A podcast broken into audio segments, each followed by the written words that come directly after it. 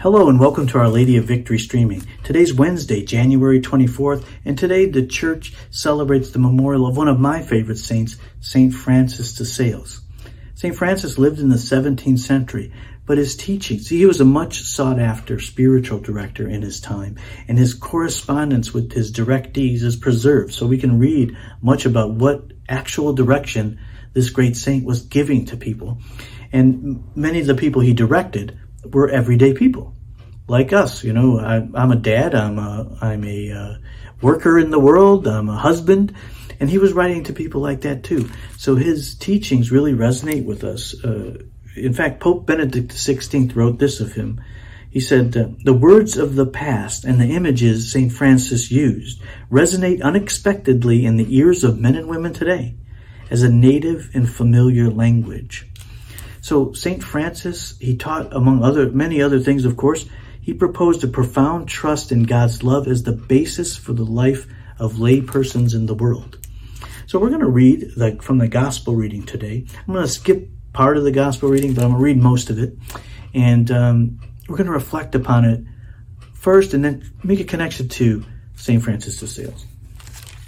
So we begin a reading from the Holy Gospel according to Mark. On another occasion, Jesus began to teach by the sea.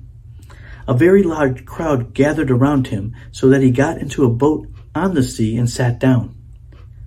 And the whole crowd was beside the sea on land, and he taught them at length in parables.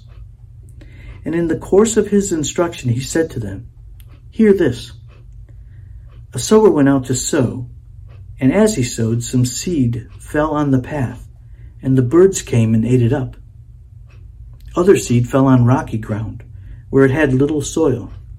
It sprang up at once, because the soil was not deep, and when the sun rose, it was scorched and withered for lack of roots. Some seed fell among the thorns, and the thorns grew up and choked it and produced no grain. And some seed fell on rich soil, and it produced fruit.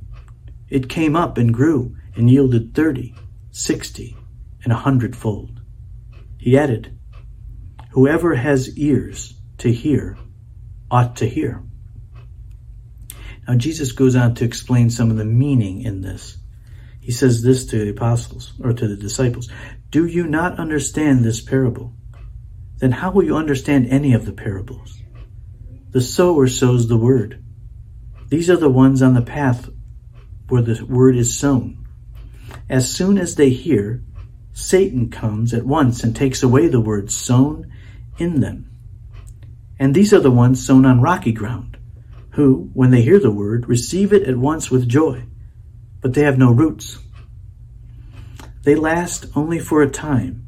Then when tribulation or persecution comes because of the word, they quickly fall away. Those sown among the thorns are another sort.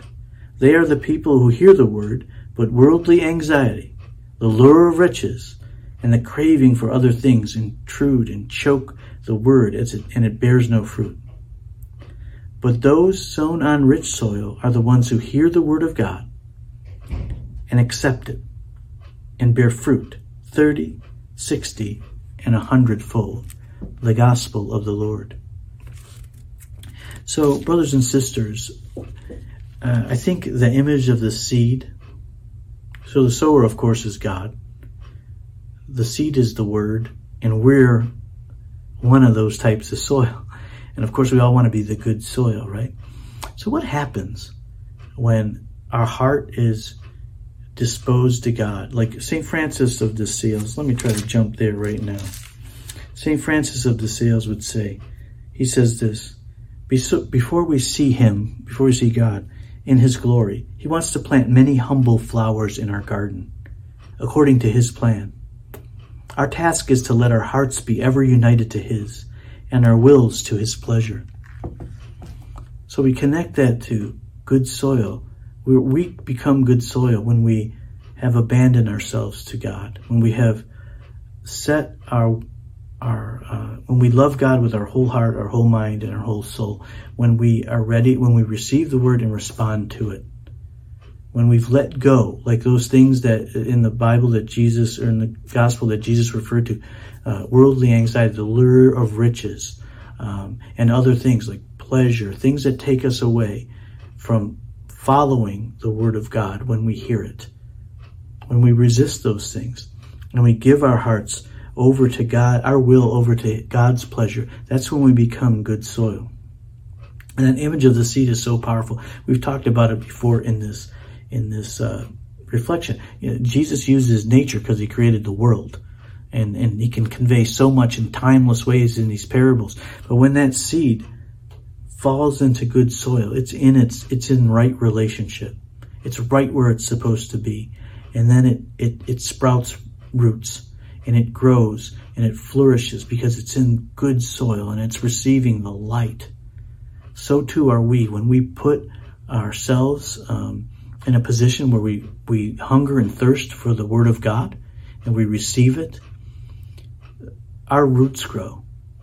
Our um, we receive the light, the divine wisdom, and it it causes our lives to flourish. What a wonderful thing it is to ponder that when we give ourselves over like that, um, when we surrender ourselves like that, that we can produce in the eyes of God 30, 60, and a hundredfold, whatever that production means.